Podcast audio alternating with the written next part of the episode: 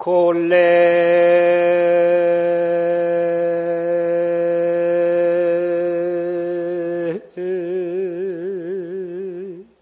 한와 백운누하니 송풍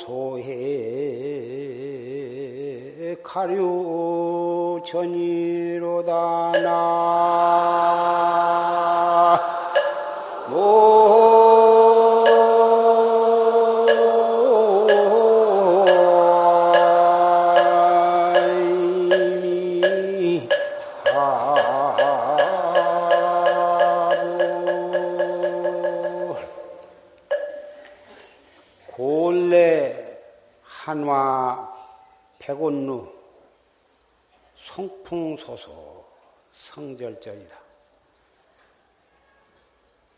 피곤하면 와서 이 백운루 흰 구름이 왔다 갔다 하는 이 백운의 누각에 와서 한가히 누워 성풍이 소소하고 그 바람 소리가 슬슬 부는 솔바람 소리가 스쳐가는구나.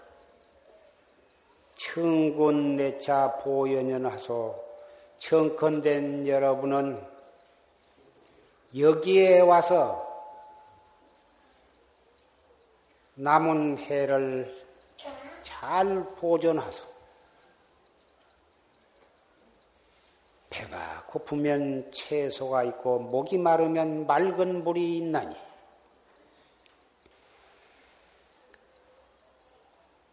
우리는 무량겁을 두고 금일에 이르도록 육도 법계를 지은 업에 따라서 돌고 돌면서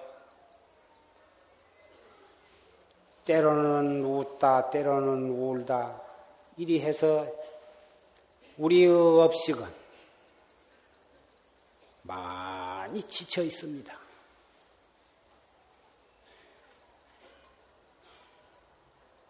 법계를 생사 속에 윤회하다가 지친 사람은 모두가 여기에 와서 이 흰 구름이 오락가락하는 이 도량에 와서 한가히 쉬시오. 솔바람이 설설 불어가는 그 솔바람이 스쳐가나니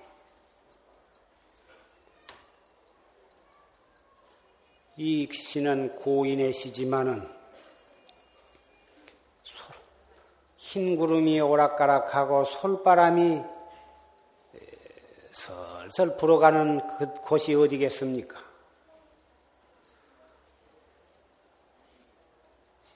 세상에 온 세상은 탐진치 삼독과 오용락으로 그것을 얻기 위해서 혈안이 되어가지고 피투성이가 되어가지고 싸우고 있는데 더 거기서 벗어나서 도를 닦는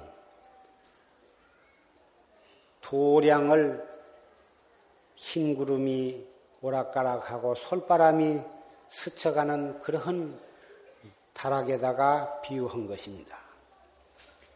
그러니 이제 그만큼 탐진치의 삼독과 오용락을 위해서 피투성이가 된 싸움은 그러한 몸부림은 그만 벗어버리고 여기 모두 이 도량에 와서 배가 고프면 채소,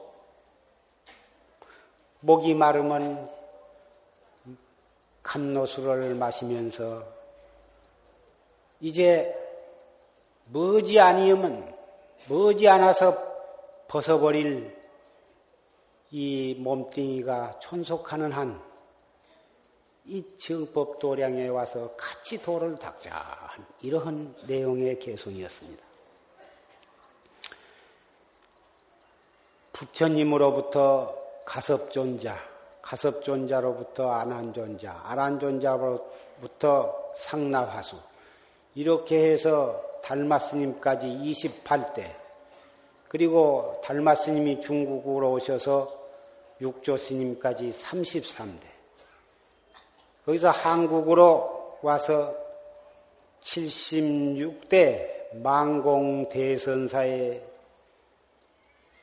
법을 이어받으신 전강대종사께서 이 주한 갯벌가의 용화선원이라고 하는 조그마한 도량을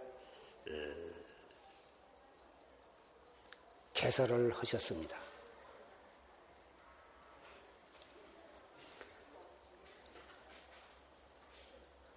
그 용화선원이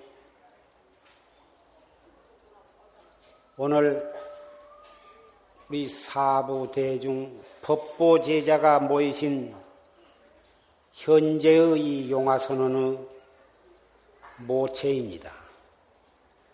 조실스님께서 심어놓고 가신 그 정법의 씨가 싹이 트고 잎이 피고 가지가 벌어서 이와 같은 대도량이 되었습니다.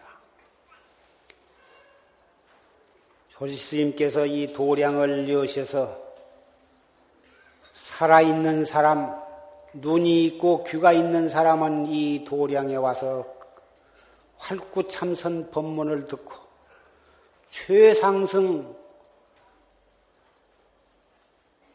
법에 의해서 참나를 깨닫는 수행을 하고 또 돌아가신 우리의 선망 부모와 원근 친척과 형제 자매 그러한 영가들을 위해서는 법보단이라고 하는 이 말년위패를 봉안하는 이 법보단을 개설을 하셔서 돌아가신 영가가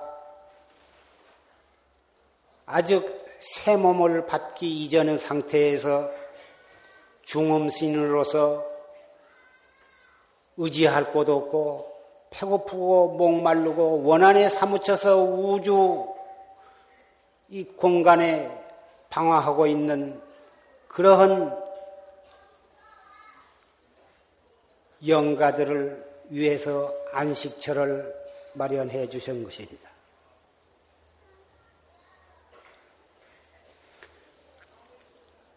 다달이 법을 설하시고 아침마다 법을 설하셨습니다. 산 사람도 그 법문을 듣고 발심을 해서 참나를 깨달아가 이 몸뚱이를 버려버리고 아직 새 몸을 받기 전의 중음신들도 이 법문을 듣고 사무친 원한을 풀어버리고 마음의 안식처를 얻고 인연이 도래하면 도솔천 내원궁이나 극락세계에 왕생을 하시고 다시 이 사바세계에 인연이 있으면 사람의 몸을 받아서 태어날 것입니다. 그래서 이 용화선언, 이 법보선언은 최상승 법문을 듣고 마음을 닫고 업장을 소멸하고 소원을 성취하고 나아가서는 생사해탈을 해서 영원한 평화를 얻는 그러한 도량인 것입니다. 따라서 우리의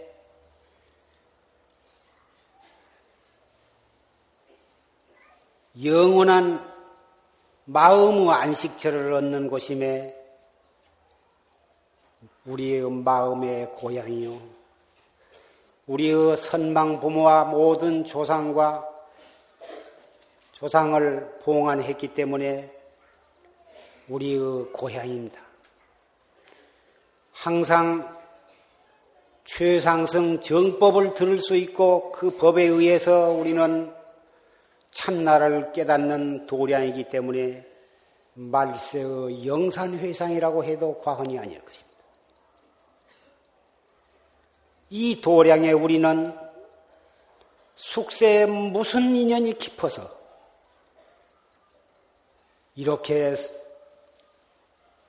한 도량에 모여서 우리는 조실 스님의 녹음 법문을 통해서 그 육성을 듣고 우리는 부처님의 참뜻을 마음에 새기고 참나를 깨달을 수 있는 이러한 큰 복을 받고 있는 것입니다.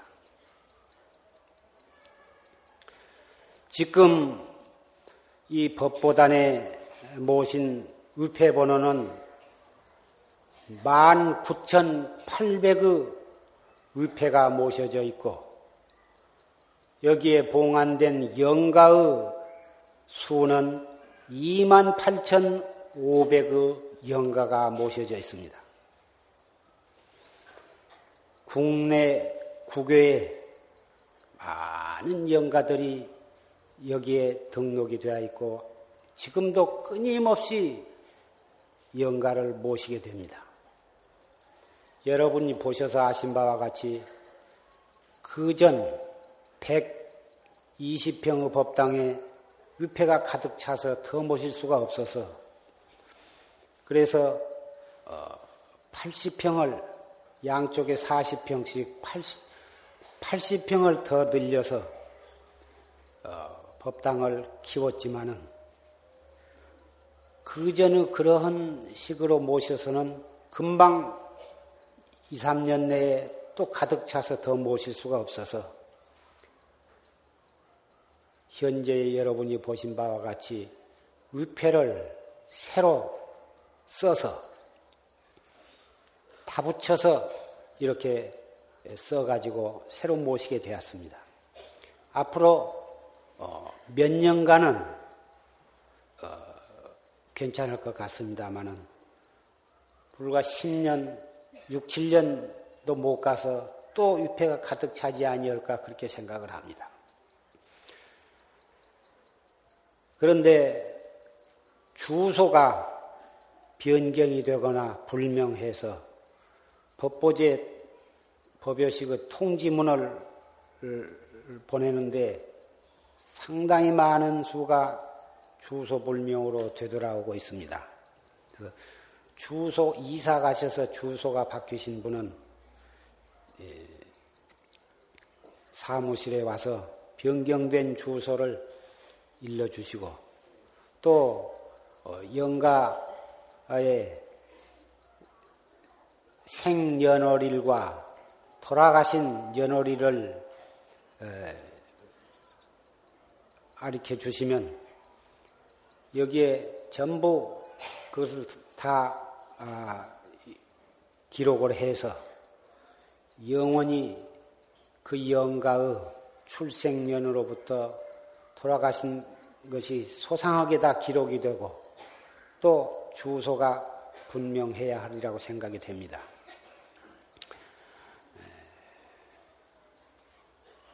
19,800그 위패인데 주소 불명으로 해서 돌아오기 때문에 금년도에 발송한 것이 겨우 8,400개 정도밖에 발송을 못했습니다.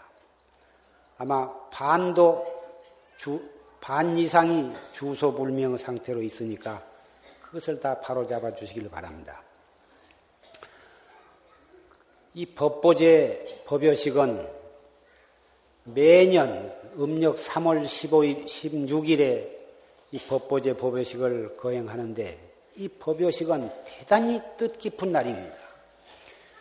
그 영가의 돌아가신 날을 낱낱이 찾아서 제사를 올리기가 어려워서 3월 16일로 날을 정해가지고 그날 제사를 모시는 날이기 때문에 예, 참 대단히 뜻깊은 날입니다.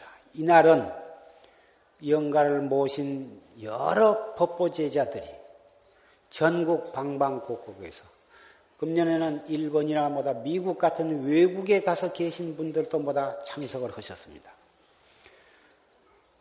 1년에 한 번 봉행하는 제삿날에 유족들이 참석을 아니해서는 아니 되는 것입니다. 옛날에는 다 집집마다 사당이 있어서 사당에다가 신주, 가묘, 뭐다 유패 이렇게 모시고 그 제사를 모시고 차례를 명절에는 차를 잡수고 그러는데 지금은 특별한 그런 집안을 제외하고는 거의 사당이 없어졌습니다. 세상이 그렇게 될 수밖에 없어서 다행히 이 조시 스님께서 자비로 말년 위패 제도를 만들으셨기 때문에 이것이 바로 사당이면서 사당의 역할만 하는 것이 아니라 영가가 항상 아침마다 그 영가를 위한 축원을 해드리고 항상 법문을 들을 수가 있고 어떠한 법요식이 있을 때마다 영가를 위한 천도 가 있기 때문에 마을에 무슨 사당에다 모셔놓은 것과는 근본적으로 뜻이 다른 것입니다. 그래서 이 법보단의 선망 부모, 인연 있는 모든 영가들, 또 특히 어려서 죽거나 사고로 죽거나 비명에 갇힌 분이거나 한을 품은 그런 영가들은 반드시 다 모셔드려야 하는 것입니다. 그래야 그 영가가 다 한을 풀어버리고 법문을 듣고서 어, 해탈도를 증득하게 되기 때문에 꼭 모셔야 한 것입니다.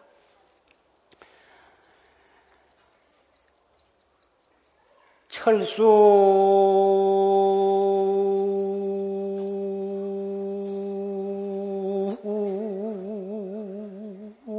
화계 별수지운요 사해 향풍 종착이니라나. 타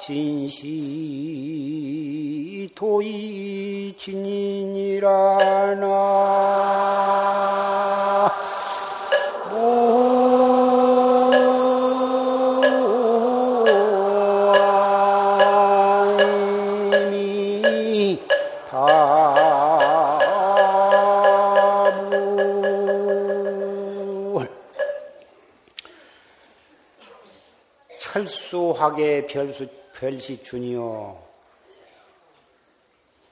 쇠로 된 쇠나무에 꽃이 피니 잎이 다 져버리고 앙상하게 죽었던 나무,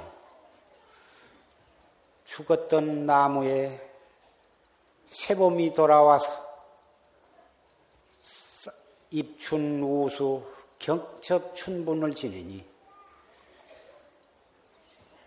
물이 나무에 물이 올라서 눈이 터 그리고 산에는 진달래가 피고 개나리가 피고 목련화가 피고 앞으로 계속해서 울긋불긋 꽃이 피는데 마치 죽었던 나무에 꽃이 핀 것과 같다.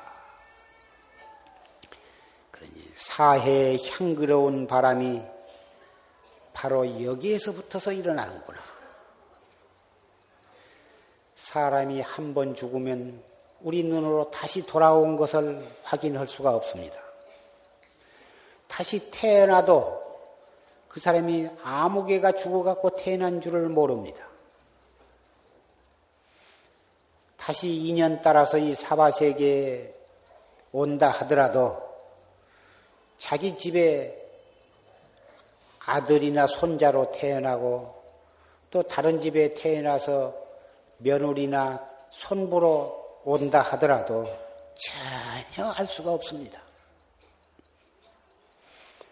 그래서 죽은 나무에 꽃이 피어 온통 향그러운 바람이 사해에 불어서 산과 들, 집집마다 꽃이 피고 잎이 피지만 꽃은 작년에 피었던 그 꽃나무 뿌리에서 나온 그 나무 가지에 꽃이 피지만 사람은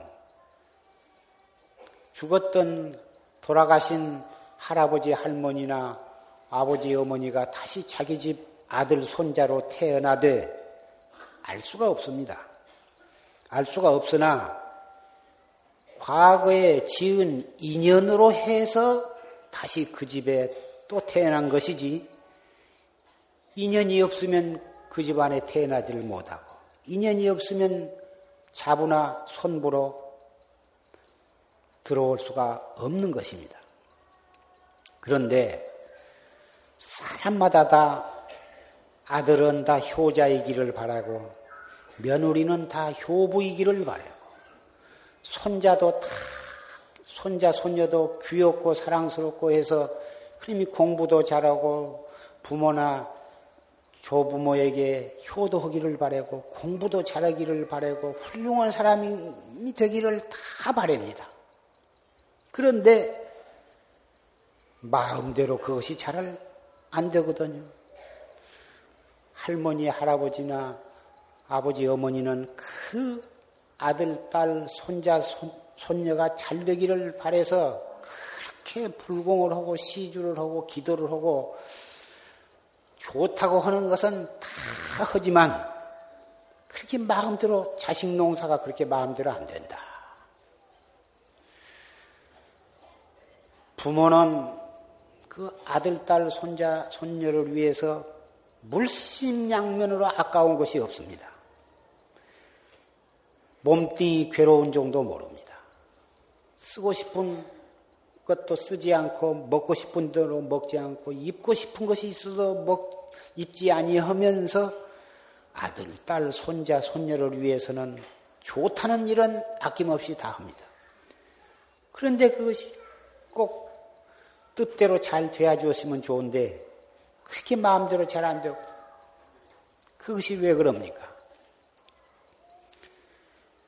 효자, 효부는 전생에 내가 잘 해주면 그 사람이 은혜를 갚기 위해서 그 집안에 태어나거나 그 집안에 들어오면은 효자 효부가 되고 되는 것이고 전생에 내가 남에게 어떠한 형태로든지 마음을 아프게 하거나 물질적으로 손해를 끼치거나 그 일을 해롭게 하면 해롭게 한 그 왼수를 갚기 위해서 그 집안에 태어나거나 그 집안에 며느리로 들어오면은 불효자, 불효부가 되는 것입니다. 어느 집안이 흥하는 것도 그 살아있는 그 사람이 잘해서 흥하기도 하고 그 할아버지 할머니나 아버지 어머니가 피땀 흘려서 재산을 일구고 집안을 갖다가 이렇게 세워놔도 그 아들 손자가 가서 망해먹은 수는 얼마든지 있습니다. 그 부모 살아 계실 때부터 망해먹기, 망해먹은 사람도 있고 돌아가신 뒤에 망해 먹은 사람도 있습니다.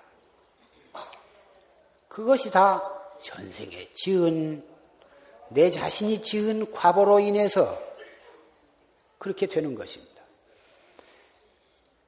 다른 사람이 내 재산을 뺏어가거나 해롭게 하면 재판을 하고 어떠한 방법으로라도 기연이 그놈을 막아낼 수도 있고 싸워서 이길 수도 있는데 아들이나 손자가 망해 묵는 것은 재판도 못하고 싸움질도 못하고 오장육부가 썩어 문드러지면서도 꼼짝없이 당하는 것입니다.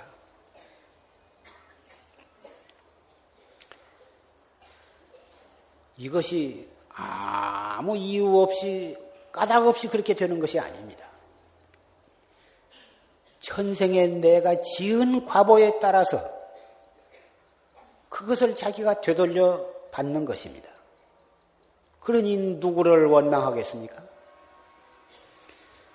이러한 인과의 법칙은 이건 지극히 과학적 사실이고 팥 심은 데 팥나고 콩 심은 데 콩난다는 말과 같이 털끝만큼도 어김이 없는 것입니다.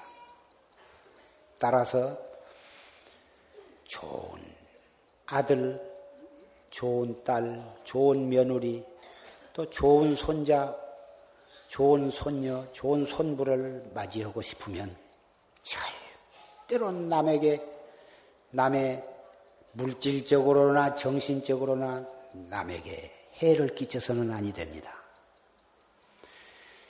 어쩌든지 남에게 자비를 베풀고 남을 도와줄지언정 나로 인해서 남에게 해가 가지 않도록 하물며 그런 물질적인 것도 그렇거든 나무 생명을 해롭게 해서는 아니 된 것입니다. 죽어가는 목숨도 살려주어야 하고 사람은 말할 것도 없고 짐승까지라도 살아있는 목숨을 해쳐서는 아니 된 것입니다.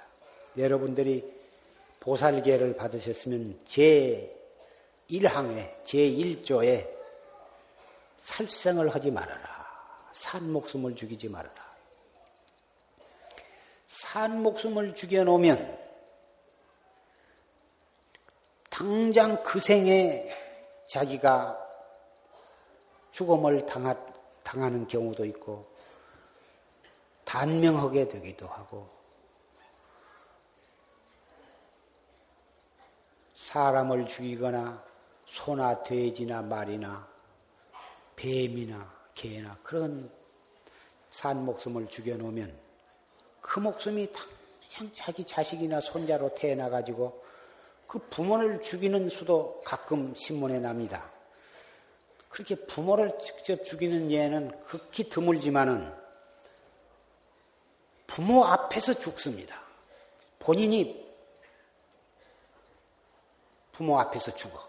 그래가지고 부모 마음을 갈기갈기 찢어서 고춧가리를 허친 것처럼 부모 마음을 아프게 하는 것입니다. 그런 것들이 자식이 부모를 직접 죽이지 못하니까 자식으로 태어나가지고 부모 마음을 아프게 하는 그런 방법으로 보복을 하게 되는 것입니다. 그래서 우리는 세상 없이도 살생을 아니해야 합니다. 또 자식이 태어나가지고 부모가 일궈는 재산을 망해 묻거나 또는 남이 억울한 방법으로 사기를 쳐서 내 재산을 망해 먹거나 그런 것도 내가 전생에 나무 재산을 그렇게 억울하게 빼앗어 빼앗아서 내 잘 살라고 남을 망하게 하는 그런 과보로 그렇게 잘 되어가던 사업이 어떤 사람에게 사기를 당하거나 자식을 잘못 두어가지고 사업이 망하는 게 바로 그런 경우인 것입니다. 그래서 나무 물건을 훔치지 말 것이며 셋째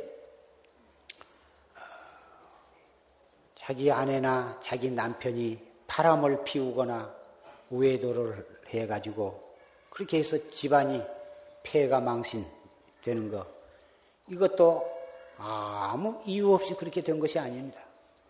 전생에 내가 그와 같은 원인이 될 만한 죄를 지어 가지고 금생에 또 그런 과보를 그대로 받는 것입니다. 그래서 사음을 하지 말아라. 그 다음에 거짓말하고 사기를 당하, 남에게 거짓말, 사기를 당한 것은 내가 전생에 그렇게 거짓말을 하고 사기를 친 그 과보로 금생에 그 사기를 내가 당하는 것입니다. 머리가 나쁜 거. 공부 아무리 하고 싶어도 머리가 나빠서 공부를 못하고 밤새 공부를 해도 그 이튿날은 다 잊어버리고 이렇게 지혜가 없는 거 이거 다 전생에 술을 많이 마셔가지고 그 과보로 사람 몸을 받아도 그런 지혜롭지 못한 어, 지능아로 태어나게 되는 거죠.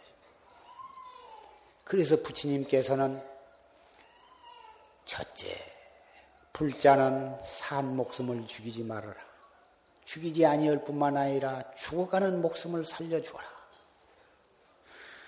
둘째에 가서 나무 물건을 훔치지 말라.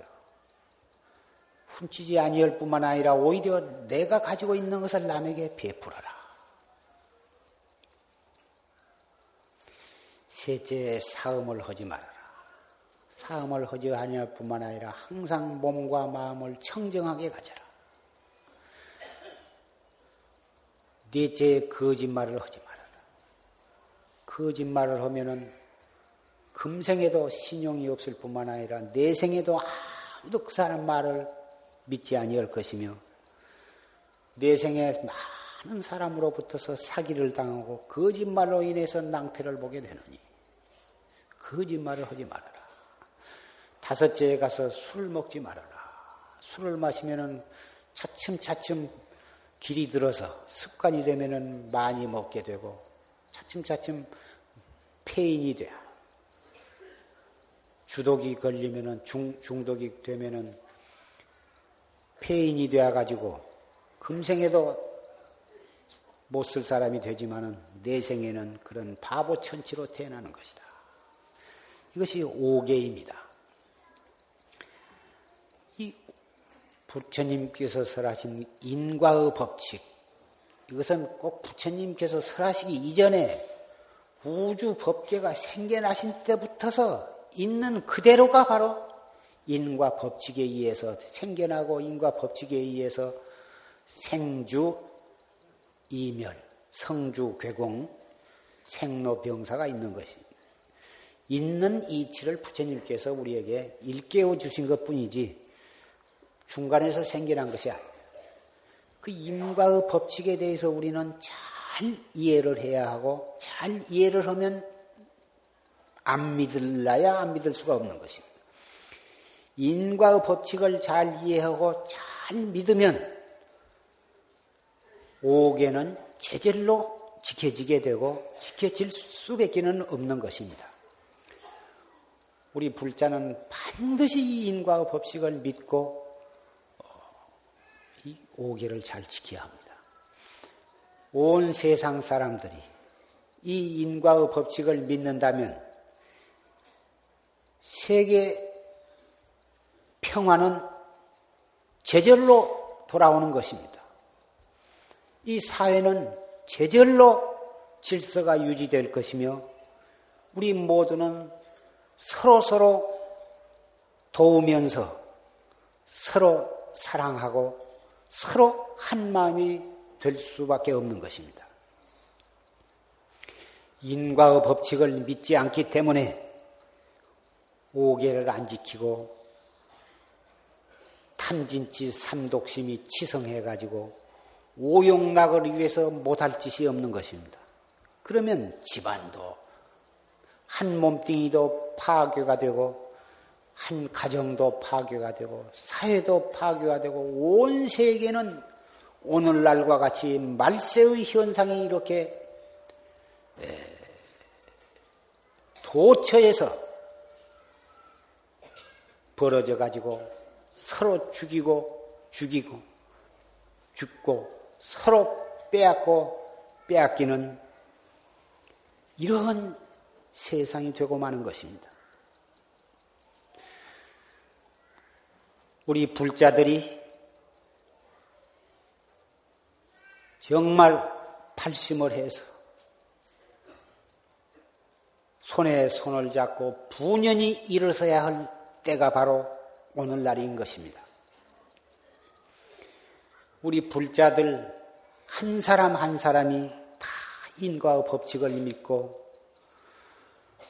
발심을 해서 이 최상승법에 의지해서 도를 닦아간 간다면 한 집안에 한 사람이 있으면 그 집안에 봄이 온 것이며 봄이 오면 꽃이 피고 향그러운 향내로서 한 집안이 가득 찰 것이고 이웃집에 그 향기가 날아가면 이웃집의 봄 소식을 전하게 될 것입니다. 지금 이 도량에 5천, 5, 6천 명 법보제자가 모이셨습니다마는 그분이 계신 곳은 다 진리의 새봄이 올 것입니다. 일가 친척의 이 진리의 봄 향기를 논아주어야 하는 것입니다. 자기 방 안에만 향내가 나고 문 밖으로 향내가 나가지 않도록 닫을 것이 아니라 그 향내가 이웃집으로 사돈내로 일가 친척으로 친구 집에 이 향기가 가도록 논아줘야 할 것입니다. 그 논아주는 방법이 내 자신이 먼저 인과법을 믿고 오계를 지키면서 최상승 법문을 듣고 항상 참선을 하는 것, 그것으로부터서 시작을 해야 하는 거고, 이제 세부에 들어가서는 법문을 듣도록 서로 권고를 해서 모두 모두 많이 오시도록 권고를 하고, 또 집안의 선망 부모와 그런 비명에 간 영가들은 이 법보단의 말년일패에 모시도록 그렇게 권고를 하고, 이렇게 되면 모두가 일불 제자, 한 스승 밑에 제자가 되는 것이고, 법보 제자가 되면 바로 일불 제자가 되는 것이고, 한 조실 스님의 제자가 되기 때문에 한 가족이요, 한 형제 자매요, 사형사제가 되고 도반이 되는 것입니다. 그러니 앞에서 끌고 뒤에서 밀면서 서로 서로 손에 손을 잡고 해탈도를 향해서 나아간다면 한 사람도 나고자가 없이 모두가 개공성불도 모두가 다 함께 불도를 이루게 될 것입니다.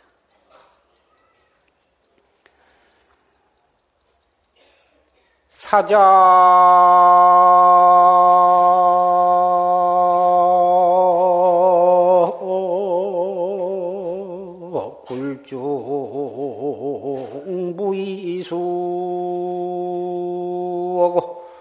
상황행처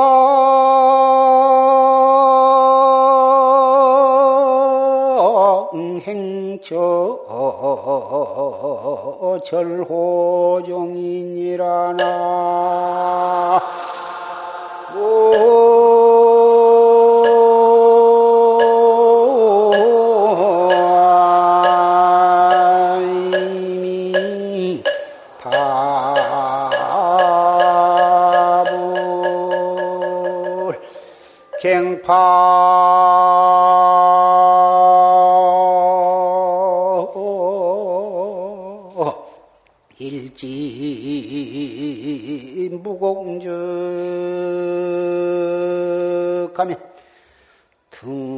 취출 말년 환인이라나.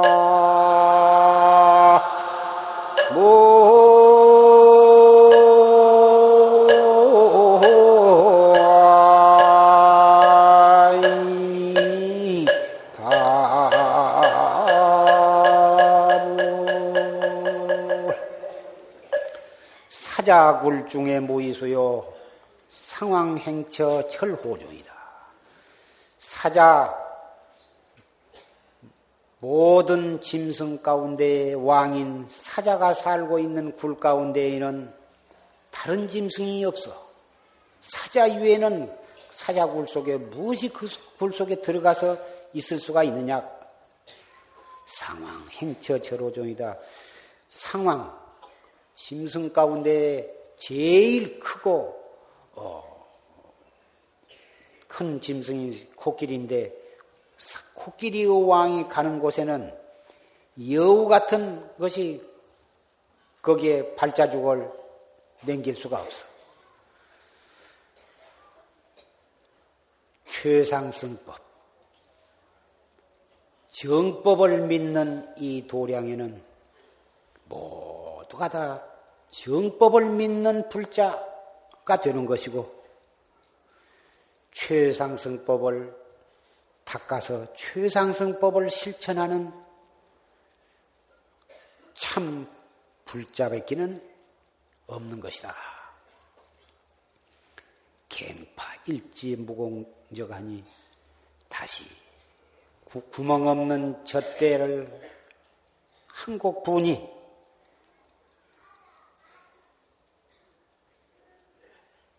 말년 말년의 대풍년, 배고프고 굶주림이 없는 말년의 기쁨이, 기쁨의 곡조가 여기서 나오는구나. 최상승법을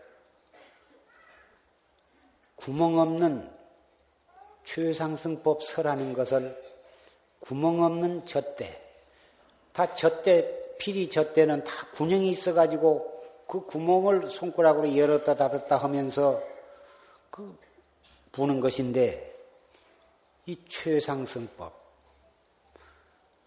우리가 본래 갖추어 있는 이 최상승법은 법을 갖다가 구멍 없는 젖대에다가 비유해서 표현한 것이야. 지금 여러분은 조실 스님의 구멍 없는 젖대 그 최상승 법문을 들으셨습니다. 그 법문을 듣고 이 도량에 모이신 사부대주, 수천 명의 사부대중과 이 법보단에 모신 2만 8,500의 법보영가, 여러 법보 영가와 또 우주 법계의 유주무주 모든 고혼들은 이 무공적의 최상 법문을 듣고서 모든 업장이 소멸이 됐었을 것입니다. 그래가지고 모두가 다 해탈도로 나아가게 된 것입니다. 우리는 그러한 법보제자로서 긍지를 가지고 최상승법에 의지해서 열심히 이목고를 해서 참나, 참나를 깨닫는데 우리의 몸과 목숨을 다 바쳐야 할 것입니다. 인생이 해야 할 일은 오직 이 길 하나밖에는 없습니다. 설사 어떠한 직장에서 어떠한 일을 하건 남녀노소와 빈부 귀천을 막론하고 정말 우리가 목숨 바쳐서 해야 할 일은 이 먹고 참나를 깨닫는 이 일밖에는 없는 것입니다. 이만큼 건강할 때 다 정말 열심히 그리고 알뜰히 정진을 하시기를 바라고 어떤 어려운 상황에 처하더라도 금년 지나간 입춘에 논하드리는 보왕산매론 10대 애행을 항상 읽고 그, 그것을 마음속에 새겨서 어려운 일을 당할수록에 이먹고 억울하고 분할수록에 이먹고 미웃고 원망스러울수록에 이먹고 이먹고 하나로서 밀고 나가면 백만사가 해결되지 아니할 일이 없을 것입니다.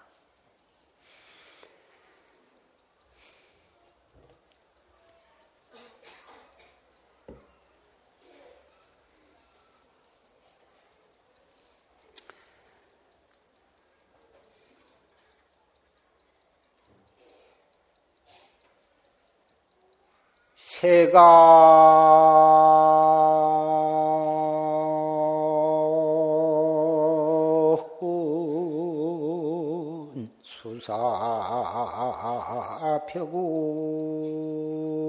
수사펴군가리 장여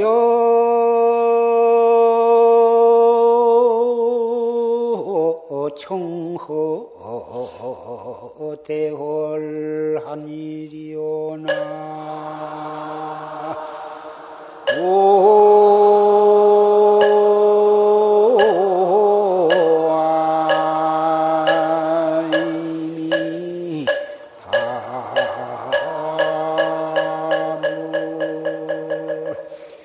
사해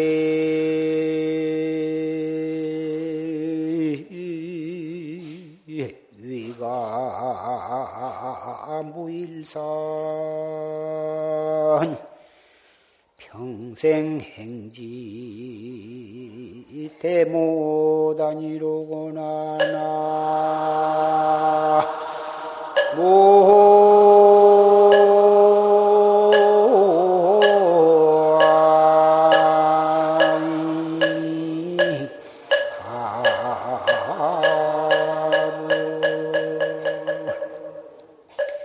세간에 저 푸른 구름 사이에 길이 길이 저 맑은 허공과 같이 허공과 더불어 휘황창 밝은 달을 대한 것처럼 사는 사람이 누가 있느냐?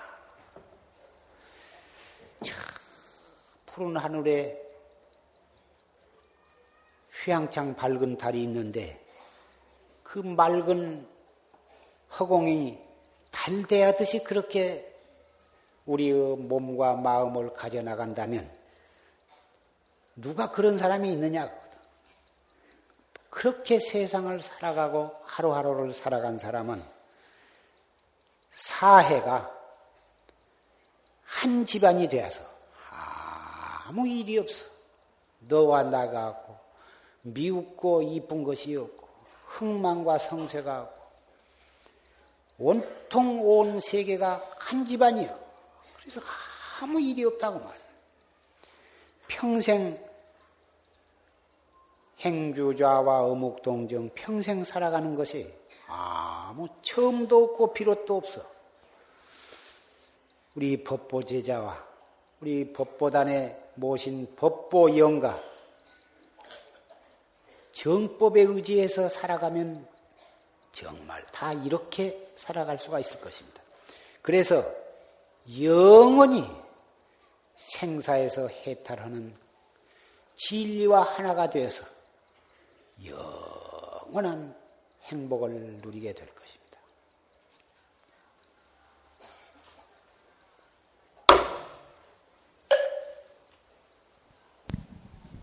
모두 일어서 주십시오.